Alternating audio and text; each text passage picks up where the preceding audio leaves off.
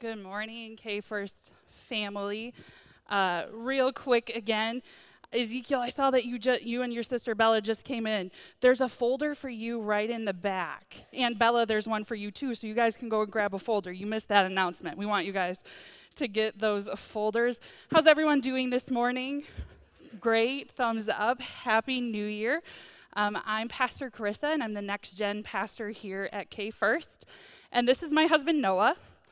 Uh, and Morning, today, everybody. oh, yeah, you can talk in that thing. Yeah, yeah, I guess I'll allow it. No, I'm just kidding. Um, but we are excited and privileged to bring the first sermon of the year to you all this morning. And we're especially excited, as Pastor Kevin said, to have families all together. Um, as the next gen pastor, I really believe in empowering our families to worship together. And so today is one of our first steps of implementing times where we all come together as our individual families, but also as our church family. And I'm just so excited. Um, and then I wanted to say if you have itty bitties or young kids, I know mine's in the back and she's like looking at me like, Mom, why are you talking so loud? Why can I hear your voice and you're not close? Uh, but Noah and I are very used to talking over loud noises, so don't be concerned if your children start to make noise. Um, in fact, it would probably make us more comfortable. Uh, not saying that adults, you guys have to start crying, but I mean, if you felt like it, that'd be fine uh, if you need to.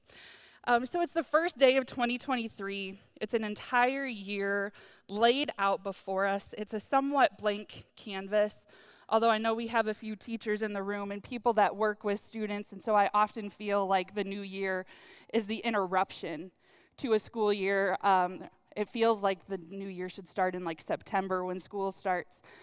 But I'm excited to talk today about pursuing wisdom. I hope that you had wonderful holidays. Looks like we all survived the once in a generation blizzard. And hopefully, we're not too sweaty today as there's like a 30, 50 degree difference outside. it's crazy. Gotta love living in Michigan.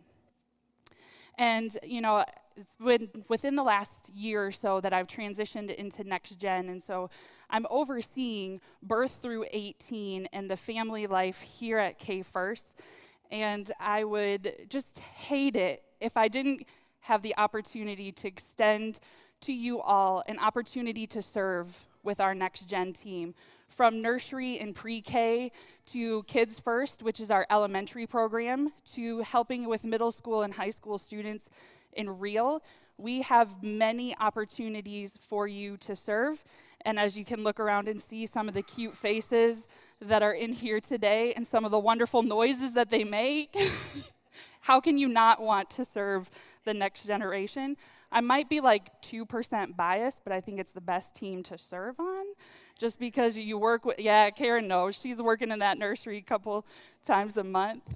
it's a fun time. So if you feel so inclined, you can fill out a serve card um, and get in contact with me, and I can set up a time to have coffee with you and talk about the best fit to serve.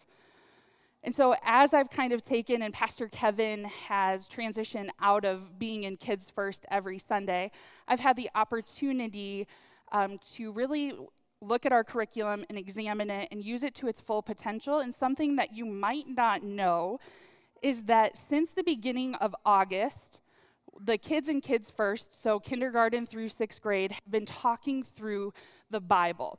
So you'll see on the screen God's big story.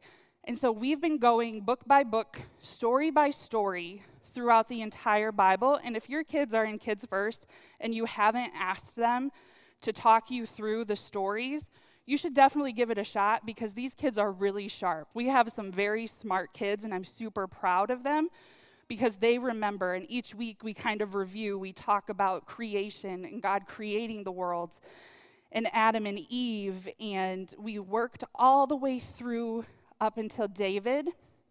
And we were working on the importance of why David is so important because it comes to um, the Christmas story, right? And Jesus being of the line of David. And so we've gone through, and I thought it was super cool in worship today as we were singing the song and talking about the God of Jacob, the God of Moses. And I couldn't help but get excited because now your kids know those names. And so that song probably meant more to them because they understood what it meant when they said the God of Moses. Um, and so I'm just so excited to be taking them through this journey. And something that they're reminded of weekly is that God has plans for his people. So through every Bible story, we, we connect it to how God has plans back then and he has plans right now. And so it's beautiful. And we came to kind of the ending of last year with the story of Jesus. Um, but that's not the end, right? We know that there's more to the story because we had just talked about the birth of Jesus. So I'm excited in this new year to continue taking them through the entire Bible. And our curriculum is really cool. It kind of has different themes that we go through. So we've been to the circus, we've been inside a comic book, we've gone rock climbing, all of these cool elements that tie all of the stories together for the kids. And then each month, there's a virtue and a memory verse that we're working on. And so today, Noah is going to share the month of January, what that's going to look like in Kids First.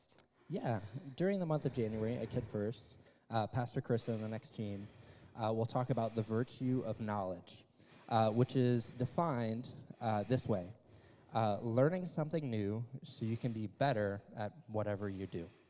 Uh, we draw the importance of knowledge from the January memory verse, which is in Proverbs 2 6. Um, and that says, The Lord gives wisdom, knowledge, and understanding come from his mouth. And today, if we were in Kids First, we would be focusing on the story of the wise men coming to visit a young baby Jesus and bring him gifts, uh, which is where we find ourselves today as Big Church.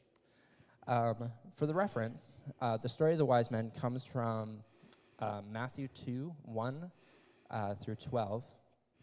But as the kids can tell you, I'm sure they can, uh, we don't often just read through this, the story. Oftentimes, Pastor Carissa or Pastor Kevin will have a story to go along with it. Sometimes the kids will act out the story, or occasionally there'll be a video to explain the Bible story.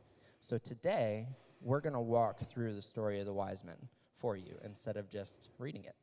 Yeah, I thought about having a couple volunteers come up and act it out, but I spared you guys that this time. Who knows? The next Family Sunday, be ready to act. Um, but before I give a creative retelling of the story of the wise men, uh, let's pray together. Dear Lord Jesus, we thank you for today. We thank you for a fresh and brand new year, God, and I just ask that as we listen and hear about the story of the wise men and then how we can pursue wisdom this year as um, an individual, as our family, and as a church family. God, I just ask that you would open our hearts to hear from you, prompt us, be, let us be sensitive to your Holy Spirit so that we can hear from you an area in which that we can work on this year. God, we thank you for your presence and we thank you for a fresh year, a fresh start. Lord, we love you and we praise you in your name. Amen. So I'm going to tell the story of the wise men, and it is geared more towards the kids that are in the room, but adults don't just tune me out. I think it's important because from some of the truths that we find in this simple story about the wise men, then we're going to springboard from that and uh, give you guys some takeaways as well. So, in the beginning of the book of Matthew, we read about some of the other people who came to visit Jesus from far away. They were a group of wise scholars who lived far off to the east. These were the wise men. A lot of you have seen them depicted in nativity scenes, whether that's outside or in your home, right? We see them a lot this time of year, and we may know that they're the wise men, but sometimes I think we forget the importance of the wise men. So the Bible talks about the star that appeared, and the wise man somehow knew that the star was important. And it doesn't really tell us how they knew that that star was important. So maybe they had learned about the star from Daniel, who had been an advisor to the king, or maybe they figured out what the star meant from ancient writings or scripts, like what we would call the Bible now, what they were learning from, or maybe God even spoke directly to them about the importance of the star. Again, scripture isn't exactly clear on how the wise men knew that they needed to follow the star, but it's important that they did.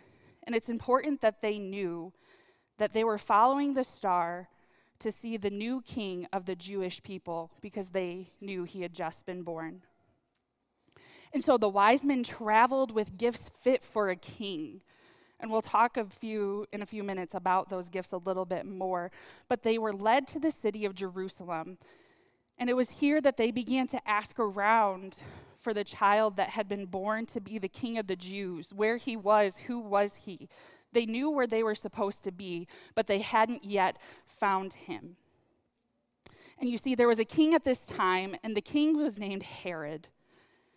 And, well, the king at the time wasn't exactly excited that there were these wise men with really fancy gifts coming to worship someone or talk to someone that wasn't him. So he got a little bit jealous and a little bit angry, but he decided to ask the wise men to come and see him first. And it was in their time together with the wise men with King Herod that he asked them questions about why they were coming, what gifts they had for him. They, he asked them so many questions. He asked them about the star and what they knew. You see, King Herod really didn't want Jesus to be the new king. And so he had hatched a plan and he told the wise men, Hey, I'm going to bless you on this journey. You go out, you find the new king, and then bring him back to me. Bring his family here. I want to see him. I want to know him as well. But the wise men, um, they didn't quite yet know that King Herod didn't have good intentions in his heart. But King Herod did not. But he sent out the wise men, and the wise, the wise men went on their way. And they were full of joy because the star had reappeared, the star that they had been following. And so they knew to follow it again. And the star went ahead of them, and they followed it until it stopped where Jesus was. Jesus and his family were now living in a house. It wasn't a baby. Jesus wasn't a baby anymore. He was a little bit older, still pretty young. But the wise men nonetheless came to him and they gave him gifts fit for a king. The gifts were gold, frankincense, and myrrh which to us, like, gold sounds pretty good, but frankincense and myrrh, I'm sure, like, I'll take it, I guess. But if you could just, like, triple the gold, that would be really nice, right? But these kinds of gifts back in that day were gifts that they would only give the most powerful king. And so it was another sign of who Jesus was and who also Jesus would become. And so they gave the gifts, and then they were getting ready to leave, and they had King Herod's request to come back and tell them more details about Jesus. And wouldn't you know it, that night, God appeared to the wise men in a dream, and he told them not to return to King Herod, that Herod didn't have good things in mind and in plan for Jesus. And so the wise men listened and chose a different route for their trip home. And I think that this is just such a cool story because we can learn something very important from the wise men. They wanted to find the truth for themselves, and they had a very long journey. It was probably exhausting to follow a star for a couple years. That's crazy to think about. But they never gave up. They persevered and they kept going so that they could find the new king that had been born. So now, kids, uh, in the folder, if you haven't opened it already, there are some different activities, and adults will kind of get to the heavier meanings and the different things. But kids, feel free to look in your folder and start doing those activities if you haven't already. Now, what I think is super cool about this story, uh, the story of the wise men, is that God shows us three different ways that we can pursue wisdom uh, through prayer, talking with God uh, through the Word, both Holy Scripture and Jesus Himself, and through wise people. Um, now, as Carissa and I have talked uh, about this whole thing, we've realized that we are not resolution people. It's just not for us. Like, we still don't have a gym membership. Our back room is still a mess. Like, I know we're on day one, but even 2022's goals not been completed. Um, But as we've talked through the sermon, we've realized, um, and we thought it'd be really cool uh, if we thought about what it would look like if we took this next year to pursue wisdom in these three areas. Um, like what it would look like if we intentionally set out to have practical growth in the areas of prayer, pursuing wisdom through wise people, and through uh, the word. And we've also thought about what that would look like if we did it as a church community. Um, what our lives collectively would look like if we did the same thing.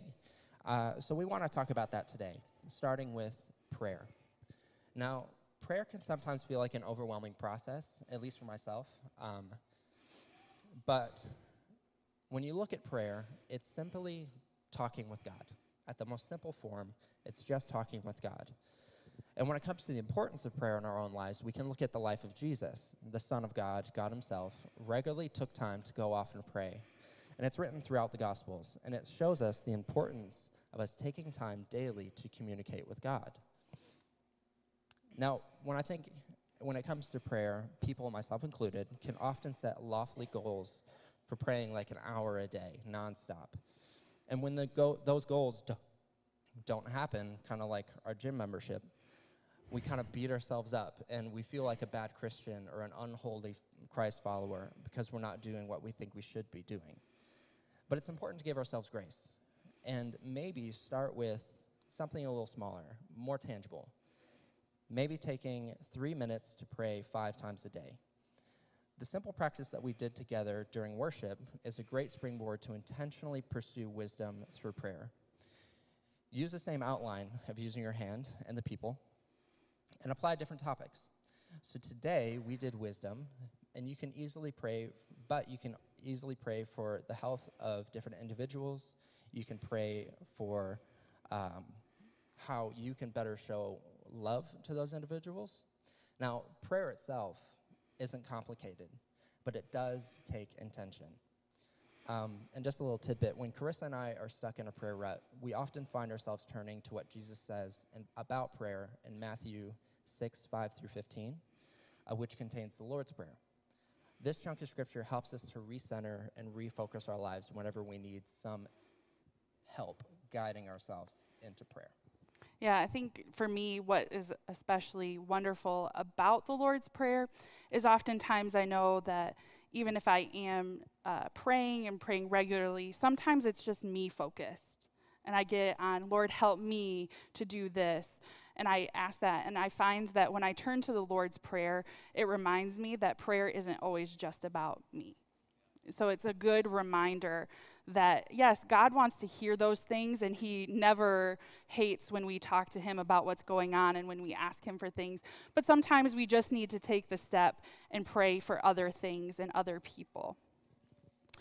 And I, I think it's true. I know we talked about it that we, we're just not resolution people, um, but we are good at following through with our intentions.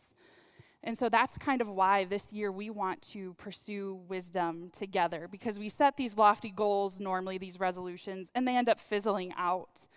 Um, and I think a lot of times we set spiritual goals and resolutions, and those fizzle out. Um, but as we read through and talked about the wise man's story um, and how we can pursue wisdom through the word, and so they probably read ancient scripts at the time. And I think a lot of times when we think of pursuing wisdom through the word, that we think of just the scriptures, we think of just the Bible. But today I want to remind us all that we have more than just the scriptures that's considered the word. We have Jesus. And you see, one of our professors back in college, a dear friend and mentor to both Noah and I, Pastor Dennis Moles, ingrained in us this phrase truer and better. When it comes to Jesus, he would always say, Jesus is the truer and better. He is the truer and better word. And that has just been so meaningful in my life and in Noah's life as well. And we wanted to share that with you today. Because what this phrase means is that Jesus is the truer and better word. And this concept comes from the book of Hebrews. and you can read all about it, but it's affirmed through Scripture that Jesus is the living Word. And the implication for us is that when we come to a situation in our life where Scripture isn't clear on what we should do, because let's be a little bit honest, in our modern day world, we sometimes come to situations that the Bible does not talk about at all. It's like, um, did you guys forget to put the like my situation book of the Bible in here? Oh, I think they did. But so the implication is that we don't have to struggle or worry about what to do because we can look at the truer and better word. We can look at the person of Jesus and model our lives after that. You see, if you spend extended time in the Gospels of Matthew, Mark, Luke, and John, you read about Jesus' life from the time he was born to the time he passed and then ascended. You get the full picture, or at least the full picture that we have of Jesus' life when you read the Gospels. And so maybe this year, instead of setting out to read the entire Bible in a year, now don't get me wrong, if that is your goal, I think there's beauty in reading the entire Bible. But maybe that seems a little bit too big and a little bit too scary. Maybe just commit to reading through one gospel for, you know, 2 or 3 months at a time and focus on the actions of Jesus looking at what he did and how he treated people because by doing that, you're beginning to understand who Jesus is and the better and truer word. And then you find, or at least I find, that it's not so hard when I come to a situation that I don't know what to do. When I think of the actions Jesus did when he caught a woman in adultery, when he talked to the woman at a well, the way that he treated his disciples, it becomes very clear to me on how to handle different situations. But that takes me knowing the truer and better word. It takes me knowing Jesus personally to do that. And so I would just encourage you that that could be a way that you pursue wisdom through the truer and better word this year. And I know that something that can kind of come up when we're talking about being Christ followers and following in the way of Jesus and modeling our lives after him is what if I extend too much grace to someone? And if I can be honest, I don't think that as humans we're ever able to expend, extend too much grace to someone. Because when I look at the personhood of Jesus, I never see him withholding grace. And I firmly believe that when it comes to the truer and better word, who is Jesus, that we cannot love someone too much, nor can we extend too much grace. So, if as a community of faith and as individuals, we took this year to pursue wisdom through the word that is Jesus, I can only imagine what our own lives would look like, but also as a community of believers, what we would look like to the world. And staying on the topic of community, uh, we come to wise people. Uh, we're not meant to live life alone. I think many of us have discovered that. Community is incredibly important to our livelihood. And as Christ followers, we're a part of a vast community of believers from various different backgrounds and faith. I myself have roots in the Southern Baptist, Wesleyan, and Assemblies of God tradition. And I have close friends and mentors within the Church of God, Anglican, and Lutheran churches. And some of us, shout out to Lisa Brightup, have been born in this church and will probably die in this church. And that's a beautiful thing because it means that each and every one of us have different backgrounds and different perspectives that we can bring to the table. Carissa and I have found that being willing to listen to different perspectives of wise people is key in pursuing wisdom. The first, so Carissa and I are first-time parents. Junie's been trying to get away from Lisa this whole time, um, and we think we're doing a pretty good job with her, but we never want to assume. So we've made it intentional action to reach out to people who we believe have great parenting styles and who are raising their kids well, because uh, even though we think we're doing a good job, we want to pursue uh, a truer and better life for her. Uh, and we want to do the same in our pursuit of wisdom in Christ. I think one of the most beautiful things about the incarnation of Christ is that Jesus, as a human, had to pursue wisdom. He had to learn. Luke 2 41 through 52 teaches us that as a child, Jesus sat with teachers in the temple, asking them questions and learning and listening to what they had to say. And at the end of that passage, it says that Jesus grew in wisdom. Now, what if in this new year we made a point to seek out wise people and ask good questions? Right, one of my favorite podcasts I listen to is called Ologies, and it just breaks down different ologies, you know, theology, all of it. And their kind of tagline is ask smart people dumb questions. And it's something I've tried to do in my own life, and I think it's a wonderful practice. So, if Jesus himself benefit, benefited from the practice of asking smart people dumb questions, how could we? Now, sometimes pursuing wisdom looks like sharing a meal with someone who has a different perspective or background and honoring their story. And not trying to persuade them or change them. It's allowing yourself to practice self control you are helping yourself to become wise in those situations. The same way that God Himself learned from His own creation. Uh, pursuing wisdom through wise people could also look like intentionally setting out one dinner or coffee with someone you admire and asking them good questions about their life and faith. Now, the Bible is pretty clear about surrounding yourself with wise company, but I think it's also important not to overlook the opportunities where you can be a wise person in someone else's life what I find um, just so exciting is that these three areas of pursuing wisdom through prayer, the word, and through wise people all just came from that simple, you know, five minute retelling story of the wise men coming to visit Jesus. Because of the wise men's obedience, we have a profound challenge in pursuing wisdom. That's what I've loved about taking the kids through all of these stories, is because oftentimes I think we get to a certain point in our faith, in our walk with God, where it's like, yep, I know what Moses did. That was pretty cool.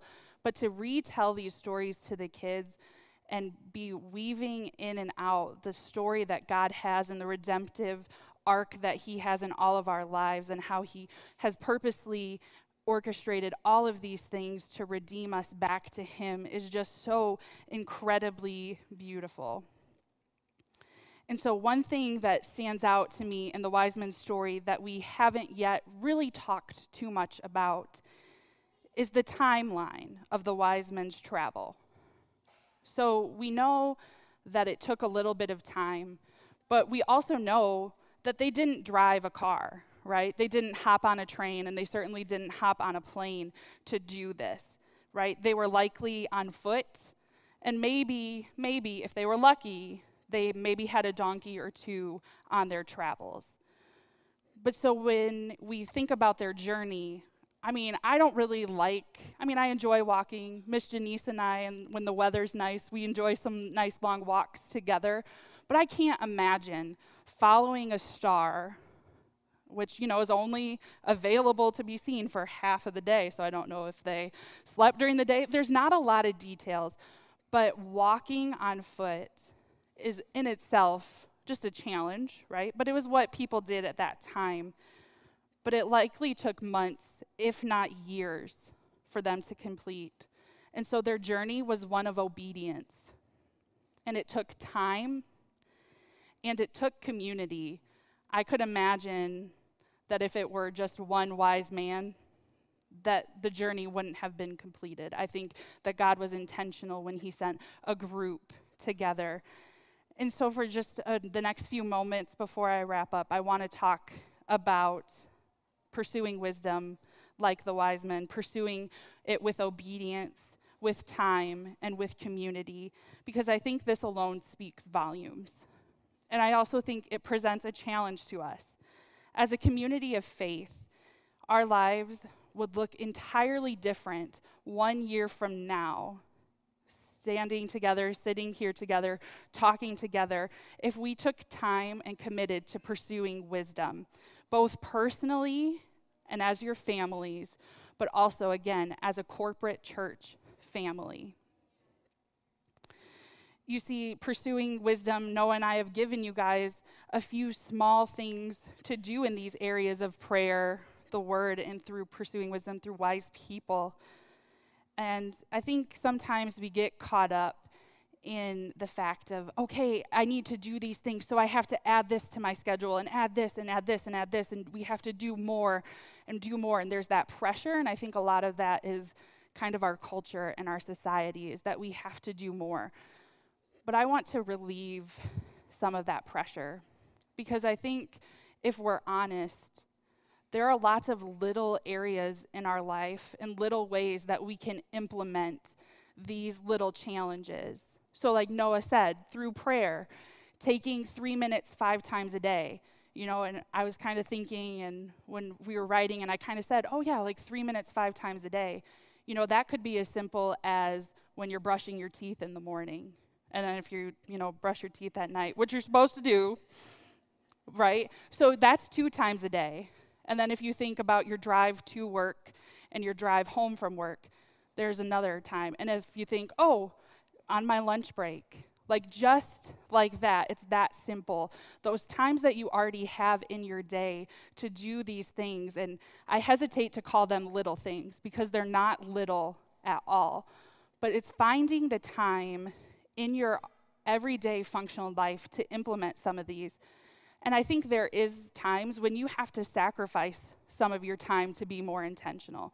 Like there is an element of that, but to take it all in at once and overwhelm yourself, that's kind of where the resolution, fizzling mindset kind of comes.